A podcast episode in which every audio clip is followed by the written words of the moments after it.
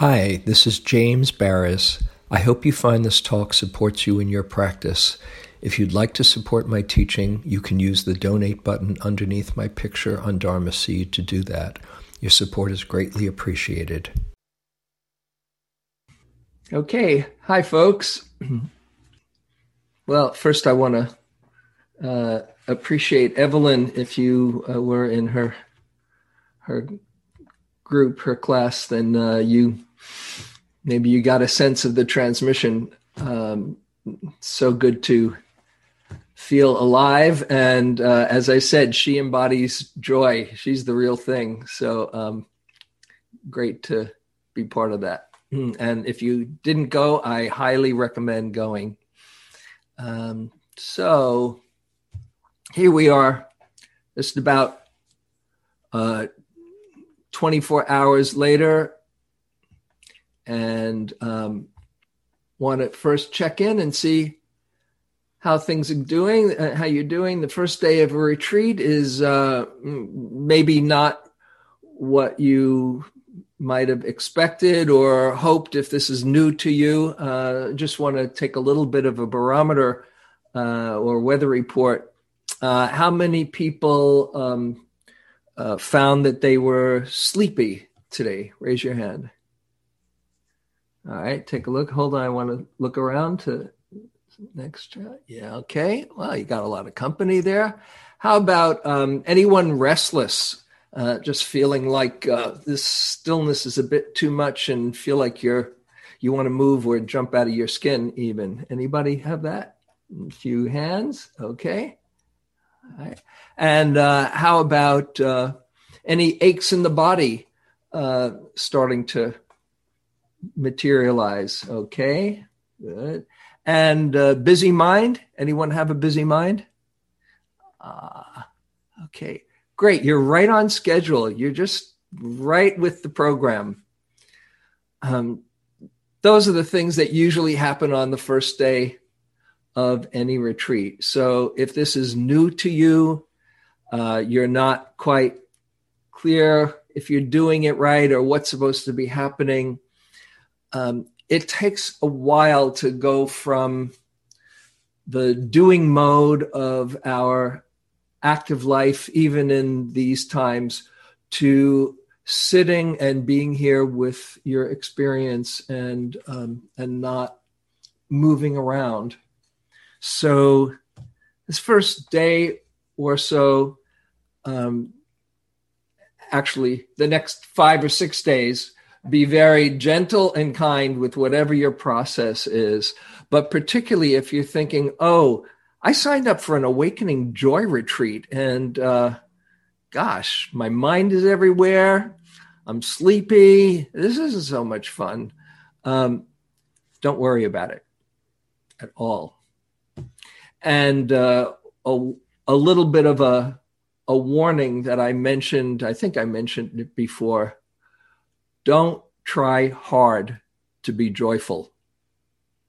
It does not work because the more you try, the more there's a contraction and you're working against yourself. So, as with the practice, the basic task of the practice to just be here with what's happening now, meeting it with a kind presence, a receptive opening, and allowing for things to be just the way they are. So, yesterday, as we started this, I uh, shared with you the three principles from the Buddhist teachings that um, have made sense to me to put together to support well being.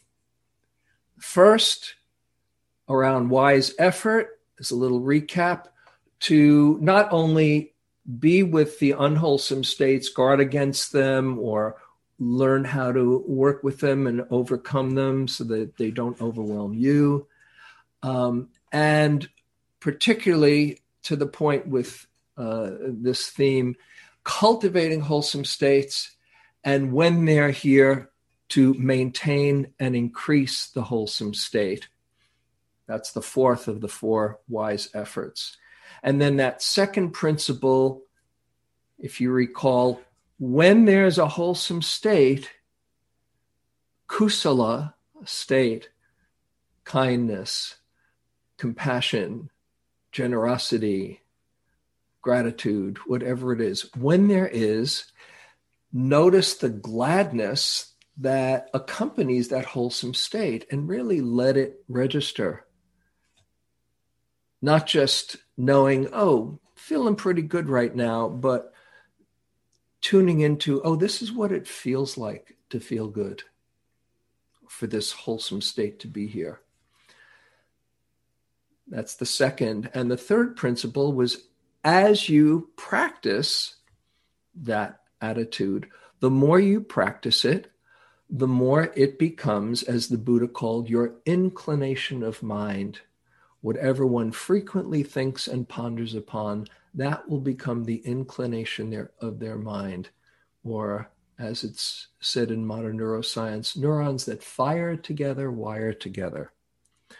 So now I want to share with you um, in this talk three of the 10 wholesome states that I have found from the Buddhist teachings are particularly um, practicable and powerful, and that um, seem to go in a, a logical sequence when I thought about them, um, and uh, to to launch this whole awakening joy or awakening well-being um, cultivation practice orientation mm. and the uh, throughout the retreat um, booker and deborah and, and jane uh, and i um, later on will be hitting uh, the others of these themes might not get to all 10 but um, we'll cover a bunch of them and certainly that you can bring into your practice as you sit here so the first on this path to well-being is cultivating wise intention. And intention um, which is both one of the Eightfold Path factors um, and um, the the seed of cultivating all karma is where we start as uh, as it's said in tibetan practice everything rests on the tip of one's motivation and our intention the Buddha himself said, Intending, I tell you, is karma. Intending through body, speech, and mind, we create karma. In the Buddhist psychology, intention is happening in every moment. In every moment, we can be coming from either the the three roots of suffering or the three roots of happiness. Three roots of suffering attachment, aversion, and ignorance, or uh, also known as greed, hatred, and delusion. And the three roots of happiness non greed, non hatred, non delusion. Another way of saying that non greed is a generosity of heart or the ability to let go of our attachments, non hatred, which is another way of saying kindness or loving kindness, non delusion, which is clarity, seeing things clearly, wisdom. In every moment, we're cultivating one of those directions by the intentions that we we bring to the moment. Most of the time unconsciously. There's another development or another aspect of intention that uh, I want to explore with you for the purposes of this um, this program and this approach to practice, and that is intention in the sense of uh, aspiration what what we are trying to create in our in our hearts and in our life. In the the Buddhist teaching, there's a um, a teaching on clear comprehension, what he calls clear comprehension of purpose. And he says, if we are clear about what we're trying to create, and if that purpose has a, um, a wise and uh, um, a skillful aspiration, then we are headed, we're facing in the direction of more well being and happiness. So I want to first look at this intention, and for our purposes, the intention to put well being in the center of your life. Now, that might seem a bit selfish. Wow. Is that okay to put my own happiness first? Remember the, the line from the Dalai Lama's uh, book, The Art of Happiness, that opening line the purpose of life is to be happy. He doesn't say the purpose of life is to have as much pleasure as you can and the heck with everyone else. But he says, go for the real happiness, which is what the Buddha said too. Go for the highest happiness, and all the other happinesses will follow. And as far as intention, we might have lofty intention intentions. Oh, yes, uh, I want to get enlightened. Uh, maybe 20 lifetimes from now it'll happen, or you know, if I'm lucky, 10. Um, or we say, oh, I'll be happy. Here's some things that'll make me happy. Let's see. I'll be happy when I um, when I get enough money to feel secure. Then I'll be happy. Or mm, finding the right partner that I long for. I'll be happy for the rest of my life. And I want to say that uh, Jane and I have been together. This this uh, we're going on our we have been together for 40 years. We're going on our 40th anniversary next year, and it's great to be in relationship, but it's work if you have ever been in one. And the Buddha actually recommended very highly the single lifestyle as the optimum to wake up. So, um, and you probably know people who have um, who have uh, partners, and if there's not that harmony, it can be one of the loneliest uh, places of all. And when the dopamine is worn off after 18 months, and then you say, "Oh my goodness, who is this person that I'm that I wanted to be with for the rest of my life?" That's when the real practice comes in. Oh but when i meet the right person then i'll be happy. I know it. Or when i when i retire then i'll be happy.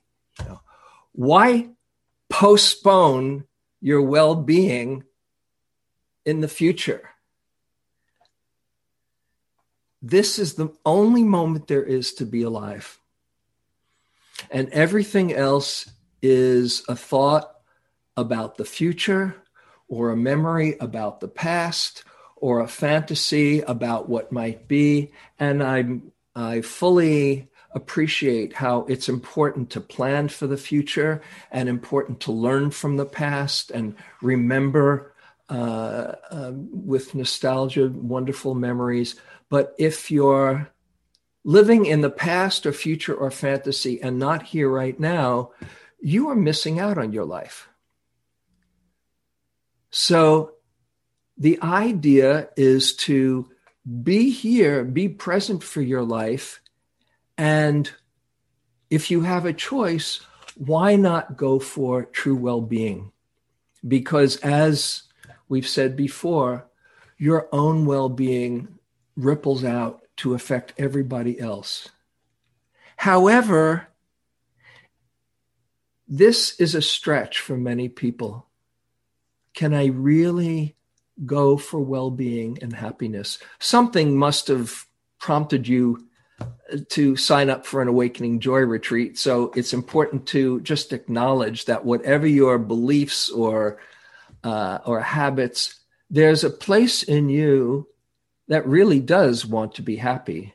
In fact, uh, it, it's something I uh, I often uh, ask people, you know, who say, you know, I don't know about all this happiness stuff, or you know, is this okay? Uh, or I don't, I don't really believe in this happiness stuff.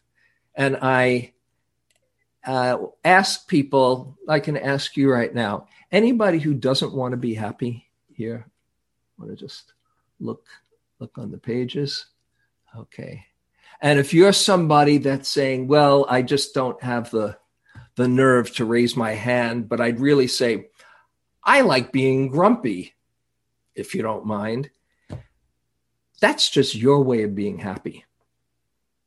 Because everything you do, if you look at it, you are motivated because something in you says, This will make me feel a little bit better.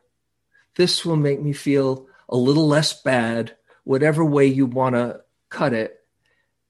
Whatever we do, and it often can be very misguided, I understand. Believe me, I understand.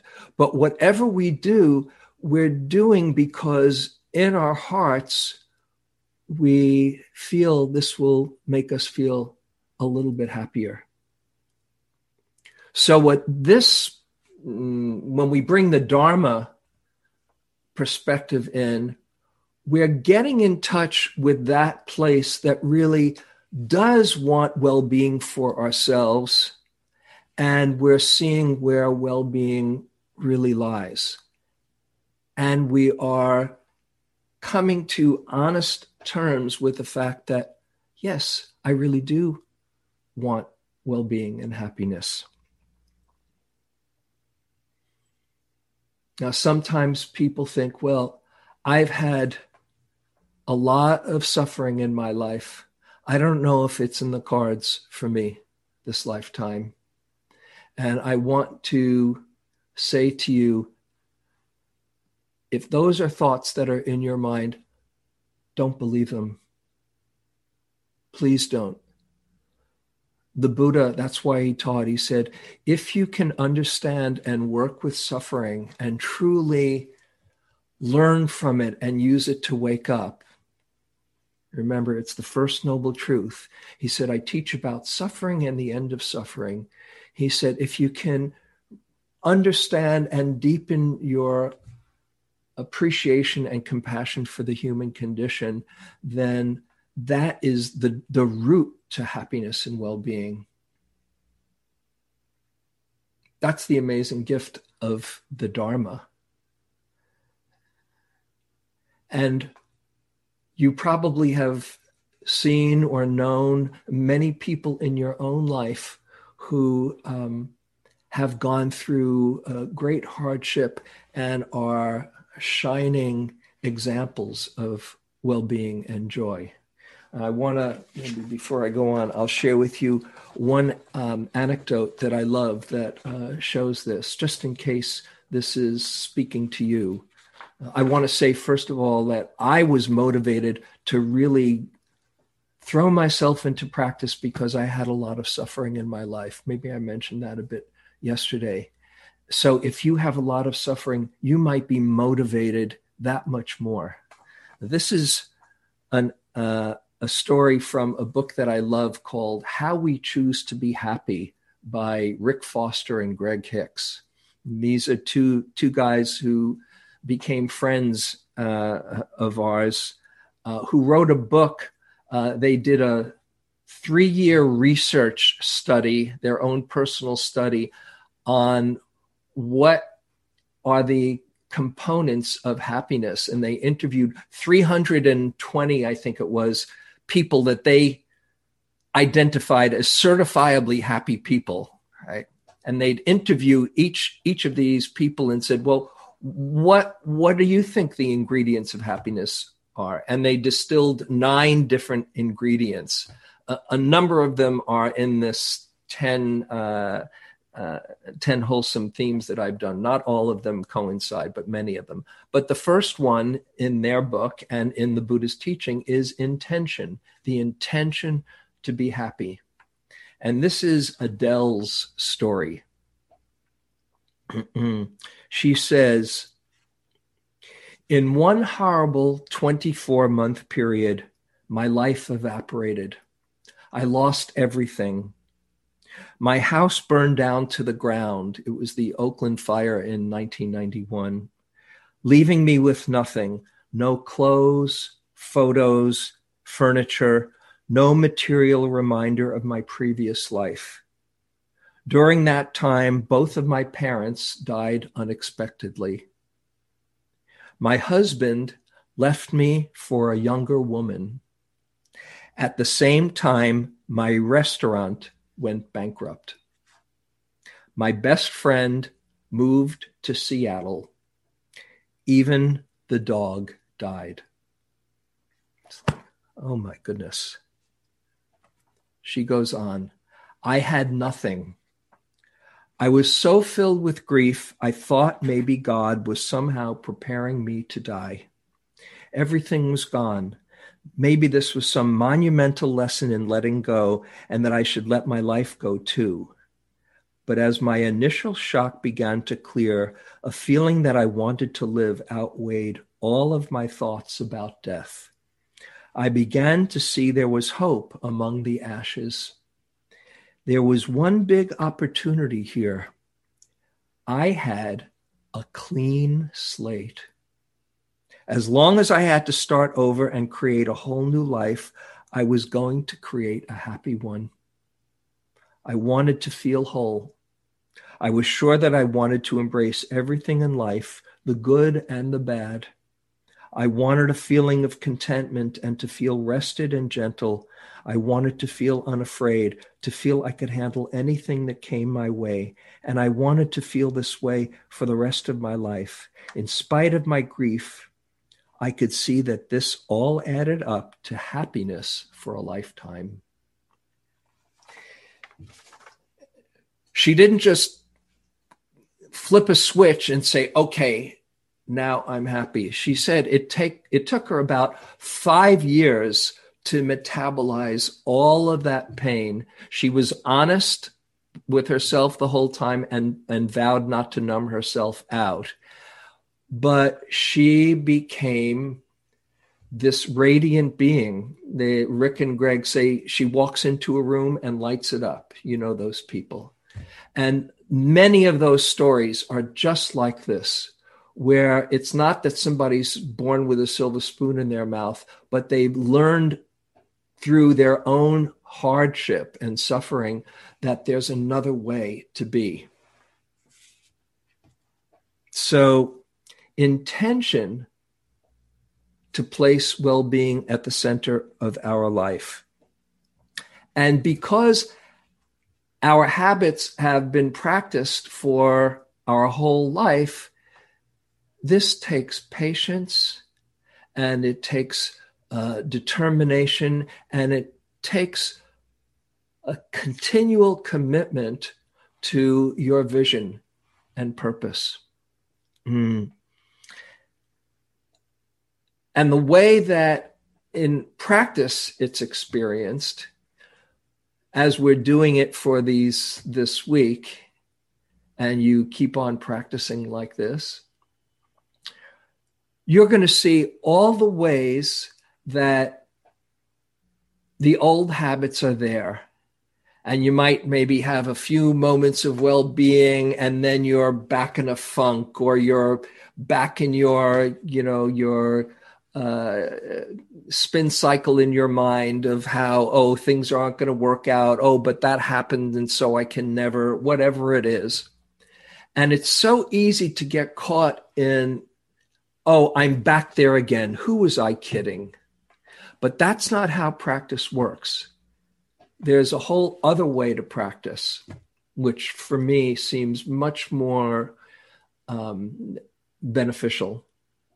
And that is whenever you're doing something in the new wholesome way and you notice it, celebrate. You don't have to do a whole dance and party, but inwardly celebrate. Yes, I'm learning a new way. And whenever you go fall back to your own habits, don't think that there's no value in what you're doing. Oh, this is going to take time. What is said? Uh, there's an anecdote of uh, Thomas Edison when he invented the uh, the light bulb. There was a he had 2,000 attempts before he invented the light bulb. And there's this anecdote that this reporter goes to him uh, near the end of his life, and he says, "Hey, Mr. Edison, how did it feel to fail 2,000 times before you got it right?" And Edison says, "My dear man, I did not fail. I invented the light bulb, and it was a 2,000 step process. So, whenever you see yourself falling back, oh, what was I thinking? Don't believe that old habit of mind. And every time you see that you you're doing it a new way, yes, I'm in this learning curve. I'm in this growth process. And that goes for this week when we're you find yourself in a wholesome state and you happen to remember to be here for it. Mm. And then, besides having the intention for your own well being and happiness, if you widen it so you see that everyone will benefit from your well being, this has a whole added dimension of motivation. So before we go on to the other two, I want to do a little bit of an exercise in uh, getting in touch with your intention. So if you would uh, sit up maybe in a little bit of a meditative posture so you can really connect with what's true for you inside. And I invite you to close your eyes if you feel like it. And just first get in touch with the fact that you probably do want to be happy. You probably do want true well being.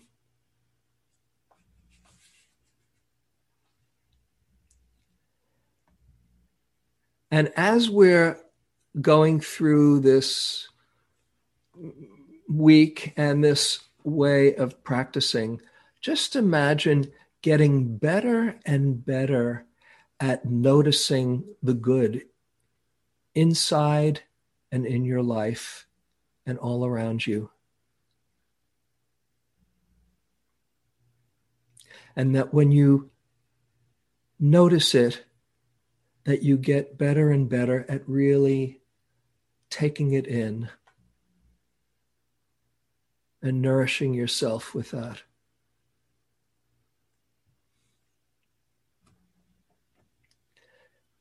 And imagine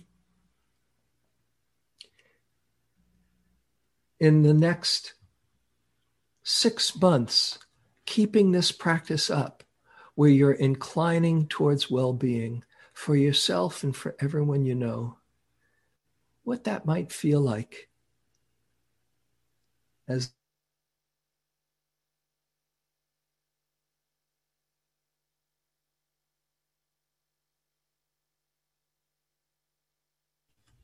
and imagine a year from now or two years from now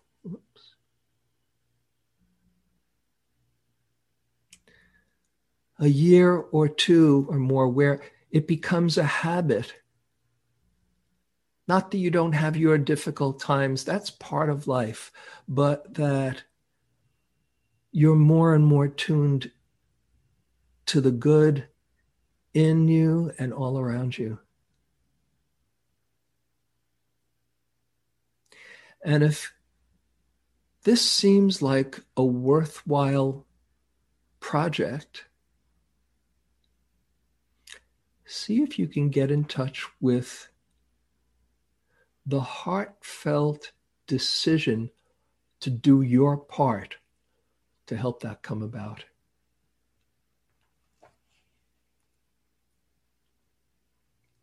This is where the power comes in. No timetable, no report card. You're just showing up and letting life support you.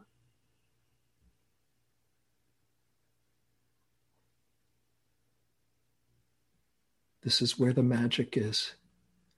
Everything starts with one's motivation and intention.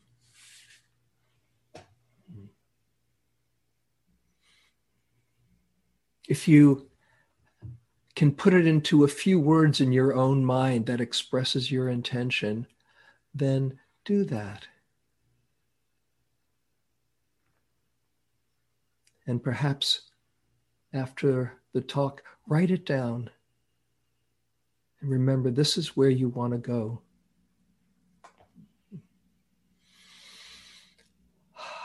Okay, and now, if you'd like, you can open your eyes. So, intention then leads to the second wholesome state that the Buddha spoke of as the way to real happiness, and that is mindfulness. In the Discourse on Mindfulness, the Satipatthana Sutta, Majjhima Nikaya number 10, uh, he says, There is one direct way to overcome pain and anxiety, sorrow, lamentation, and to realize the highest happiness possible. And that is the establishment of mindfulness. That's a really powerful statement, isn't it? That mindfulness ends pain and anxiety and leads to the highest happiness. And that's what we're doing here, whether you realize it or not. And if you've been practicing for some time, you probably realize it. There's something really magical about being present for your life. Not only does it feel good, but there are a few very um, um, clear ways why mindfulness does this. One is that of all the different states of mind in uh, that we humans have in Buddhist psychology, there are 52 mental factors, mental states, and some of them are these unwholesome, unhealthy states of suffering. Some are wholesome states of happiness and well-being. Some are neither wholesome nor unwholesome, uh, but can arise with either of those. Out of all of those 52, mindfulness has a very unique property. It is the one factor that weakens all of the unwholesome states and strengthens all of the wholesome states and actually cultivates them. That's pretty cool, isn't it? It weakens the unwholesome and strengthens the wholesome. And all it is, is being present for our life. So, this is one very profound way. How does it weaken the unwholesome states? When you are present for your life, you're not lost in your ruminations and your old habit patterns. You are here not in your story. And here's a, a little exercise that um, that I first learned from Joseph Goldstein, my teacher, many years ago. That is a very simple way to see how mindfulness works. Uh, and uh, if you would put your hand out in front of you like this. Okay. And now, very slowly, move it back and forth. As you're doing it, close your eyes and put all your attention on feeling the movement.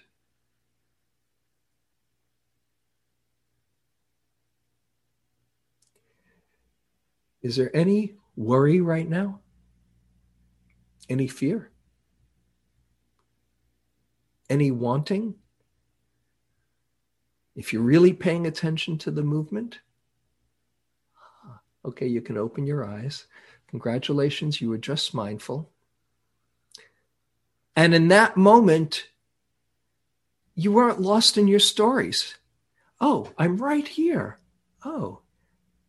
And you probably weren't saying, oh, this would just be a better moment if mm, there was some incense around, or, oh, if I just did it a little bit faster, it would be. It was just what it was. And there's that balance of mind that is simply the way things are, just like that. So, what one way that mindfulness works is it interrupts negative thinking and all the stories we spin.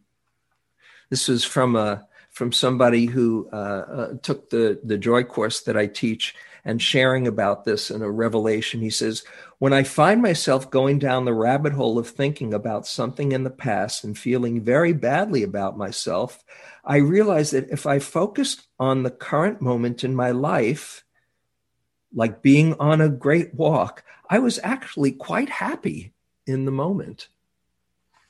And here's a a great story that I'll I'll share from um, Sylvia Boorstein, who uh, came to the uh, the uh, Awakening Joy class about how mindfulness works, and she was talking about how she was um, she was visiting a friend in New York and uh, she tells this story. She says, uh, One evening when I was staying in New York City, I arranged to meet a friend for a theater performance and decided to take the bus to get there. And as the bus crept along through the heavy traffic, I started worrying. I'm going to be late. I'll miss the, the curtain. My friend will worry about what happened to me. I shouldn't have taken the bus. Oh, the subway would have been so much faster. So, figuring she can walk in faster than the bus was going, she gets off. And then she says, and of course, as I'm walking, the bus passes me by. And now I'm thinking, oh, I should have taken a cab. So she says she's been meditating for years, but she was also fretting for much longer than that. So it was natural that that would arise. And then she continues, she's describing walk, running down Broadway in high heels with a cold wind whipping around her. And then she continues, All of a sudden, I have a thought, Oh, what am I doing? Oh, I'm grumbling. That's what's happening. That's a moment of mindfulness. And up until then, I was caught in a habit driven narrative, an editorial comment about what was happening. But the moment at which the mind says, Oh, Sylvia, dear, you're grumbling, the lens switches, and suddenly the truth of that moment is I'm a 71 year old woman running down Broadway in the middle of winter in high heels. That is far out. That's an extremely fortunate thing to be able to do. It changed everything. I felt proud, and I actually hoped a lot of people saw me in a moment, you can get out of the prison in your mind and just switch to a different lens. Ah, that's what's happening. Oh, having a meltdown. That's what's going on. Oh, freaking out Buddha. That's what I sometimes might say, you know, or sad Buddha or worried Buddha. Oh, it's just what's happening here. So that's one way that mindfulness works.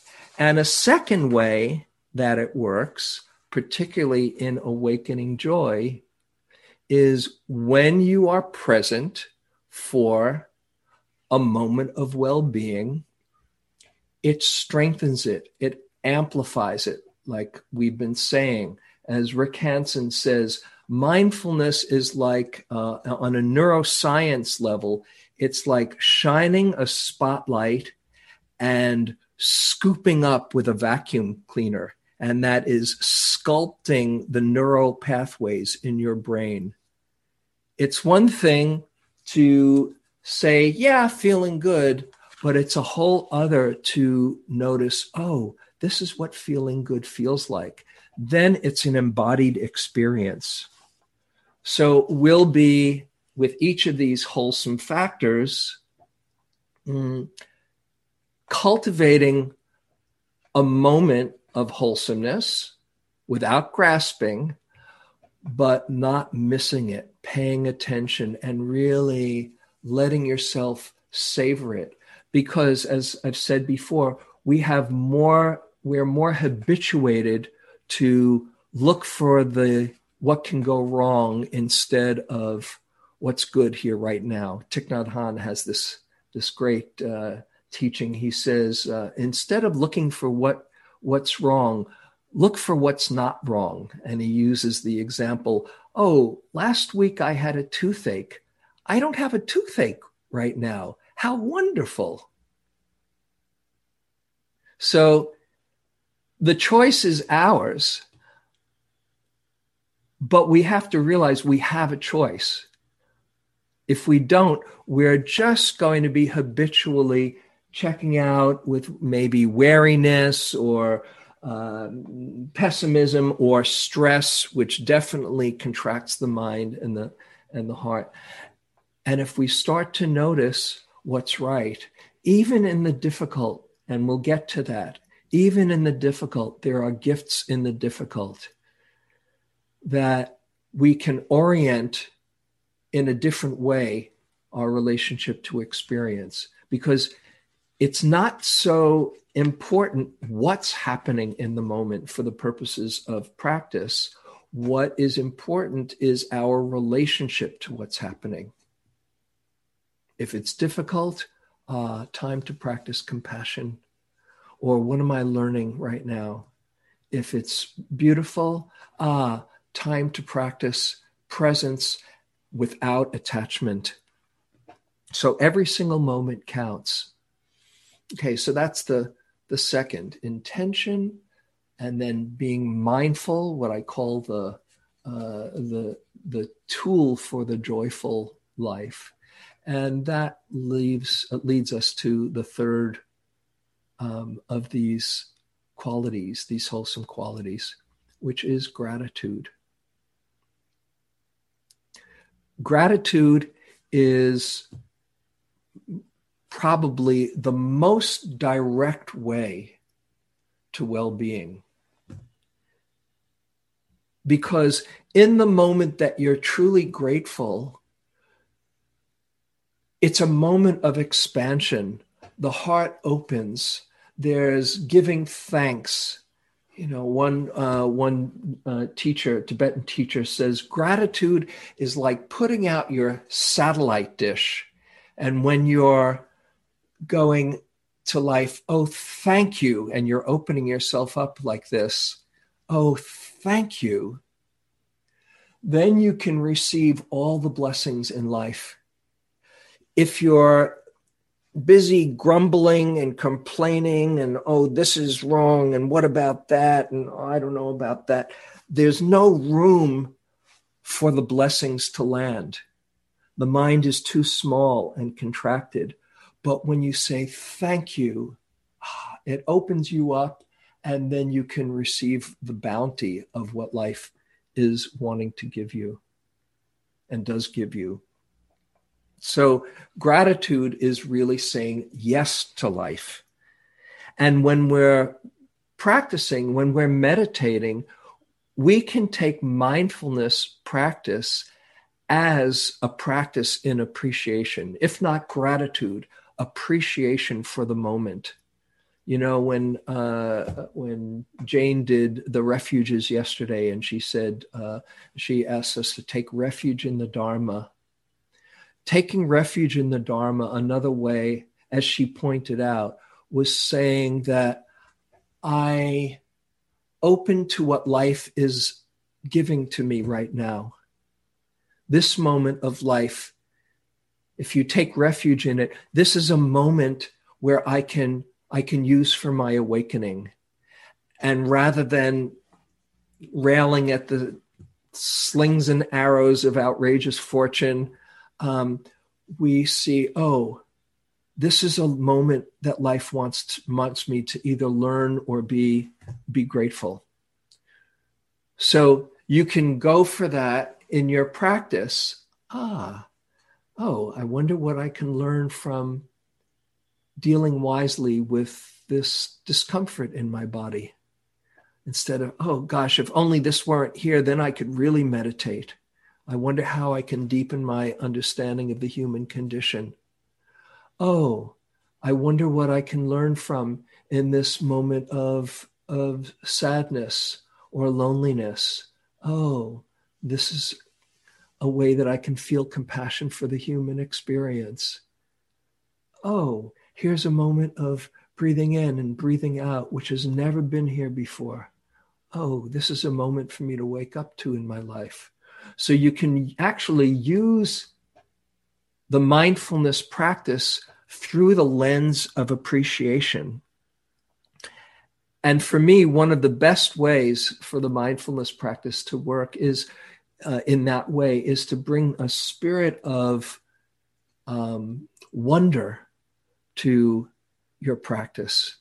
You know, I, um, I forget if I said it in here, that line by uh, uh, Jesus unless you become like children, you won't know the kingdom of heaven. And you can look through that lens of wonder. Is it um, Albert Einstein has this line that I love. He says, uh, There's two ways to go through life. You can see nothing is a miracle, or everything is a miracle. And I think he was pointing to go for the latter. If you look carefully, if you slow down and look carefully, it's all amazing when you think about it. You know, Thich Nhat Hanh says uh, it's not walking on water that's a miracle. Just the fact that you're here walking a living being, life moving through you, that's a miracle in itself. But besides that, it's all around. You know, you turn on a, a switch and there's electricity. You punch a couple of numbers and you're speaking to somebody on the other side of the world. You here we are looking at each other in this virtual reality. Could you imagine somebody a century ago thinking of what we're doing now, let alone three or four centuries ago, it's all magic, right? We just have to slow it down and see, wow, it's amazing. I'm alive. Have you ever had that thought to yourself? How did I get here? I used to have that thought a lot when I was a kid. How is it that how how, how is life here through me? Um, I'm thinking of a an old Talking Heads song. Uh, you may ask yourself, "How did I get here?" You know, it's a great question to to ask. It's all amazing, and if you can truly have appreciation for this moment, it starts to spill over, and then is appreciation for all the blessings in your life. And I bet there are lots, no matter what you have going on in your life. The fact that you're here and we're all doing this retreat, taking six days off to cultivate more goodness and well being with others, like minded friends, through this virtual reality, you know, you must be doing something right in your life to even want to do this strange thing, not to miss out on your blessings and to really take them in. So when you're finding yourself lost in grumbling, oh, but why is that? Oh, but I don't have that. And oh, when am I ever going to get that? You know, you can switch the lens and see, oh, what is good in my life? Going from grumbling to complaining, from grumbling and complaining to, to gratitude. Uh, if we had more time, I'd have you write down for two minutes all the things that you com- feel like complaining about, and you'd see how you'd feel after that. And then another two minutes, all the things that are good in your life, and you'd see a big difference. Okay. Uh, and as far as the meditation goes, uh, you can use this as far as an appreciation practice when you find yourself saying, Oh, now I have to do this and now I have to do that. There was a, a, a, retreat a number of years ago. Somebody sat on the retreat and they came in into an interview and they said, Hey, I'm I see my mind and it's really it's really gross. I'm sitting there in meditation and the bell rings and my mind says, Now I have to go do walking meditation. And then the bell rings now I have to go back and do sitting. She said, even when it's mealtime, the bell rings. Now we have to go to lunch. And she said, I'm, I'm whining to myself all the time. No wonder I'm, I'm miserable. She said, do you have any, any suggestions? And something kind of came through me. And I said, you know, I hear you say, now I have to do that. Now I have to do this. What if you just change it to, oh, now I get to do this? Oh, bell rings. Oh, now we get to do walking meditation. Oh, now we get to do. She said, okay, I'll give it a try. She came back a few days later and she said, it's amazing how changing that word has changing everything. And the kicker is that months later, we met in the Berkeley Bowl, it was here in Berkeley, and uh, we bumped into each other. And she said, I've continued doing that these last months, and it's made this radical change in my life. So if you find yourself grumbling and complaining just for the fun of it, change it to, oh, now I get to do this. Now I get to do that. And now I, I want to show you, yeah, we have some time. I want to uh, show you how mindfulness um, applied to a wholesome state deepens it. So here's just a little gratitude practice uh, before we close. So I invite you to uh, go inside once again.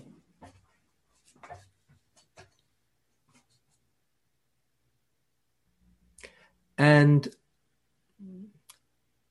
call to mind some blessing in your life someone that you're grateful for, or something, some situation in life that you feel grateful for.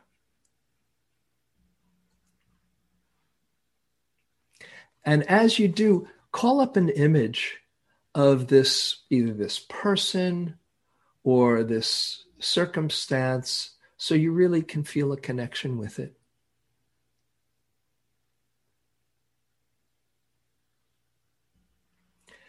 And as you get in touch with it, give a, a simple, sincere thank you right from your heart to that person or to life. Thank you. And let yourself feel it. And just relax in that feeling of gratitude in your body. Just feel the landscape of gratitude. Thank you.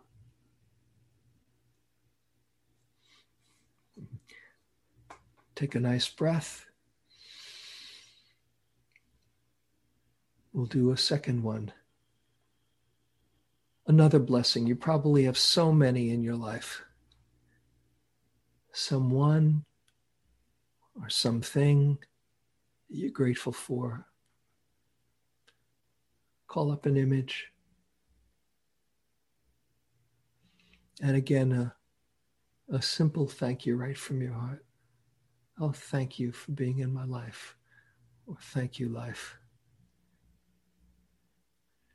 And then just relax and enjoy it.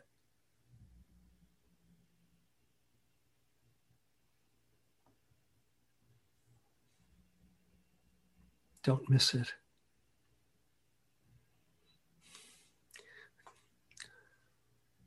one last time. In Buddhism, we always do things in threes.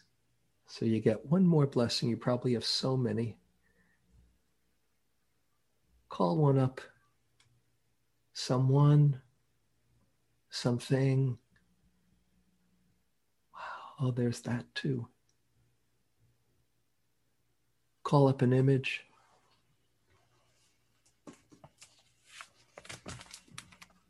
A simple thank you right from your heart. Let yourself really feel it and mean it. Oh, thank you.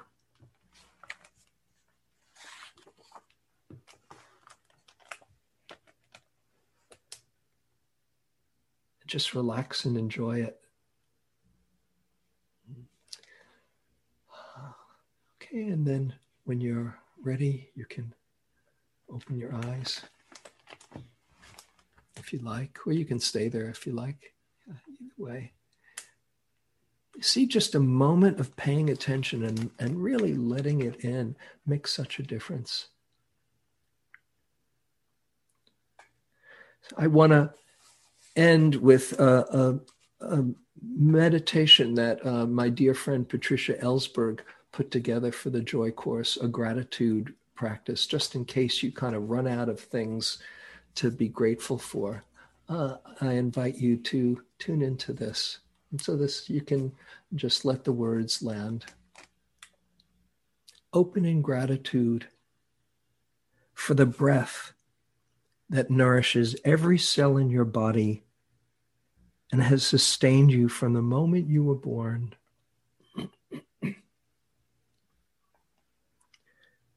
for the miracle of your body that despite whatever weaknesses or limitations serves you and allows you to sense the wonders of the world.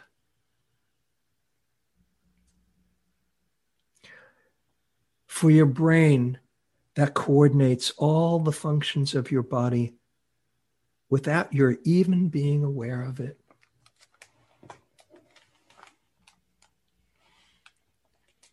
for consciousness that allows you to perceive, feel, be amazed.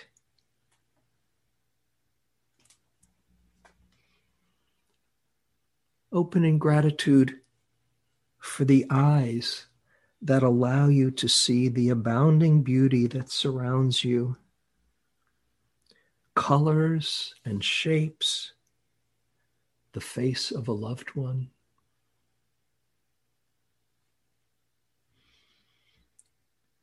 For the ears that enable you to hear birds singing, wind rustling in the leaves, words people say to you, and the laughter of children.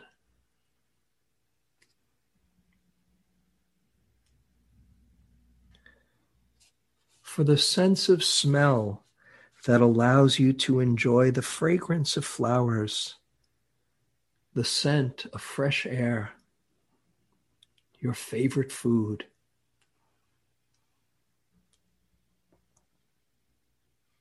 For your mouth and tongue that enable you to taste the fruits of the earth,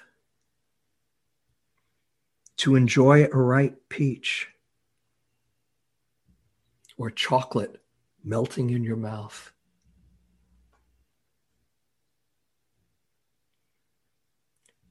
For the skin that protects you and yet allows you to touch and sense the world, feel warmth, coolness, and the touch of a loved one.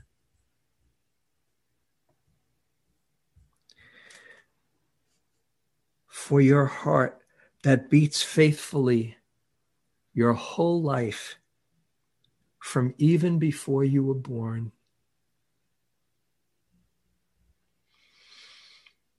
Open to a sense of wonder and gratitude for the amazing gift of being awake and alive in this precious human form. The fact that we exist or that anything exists at all is a wondrous mystery. We all live in the midst of a miracle. Open in gratitude.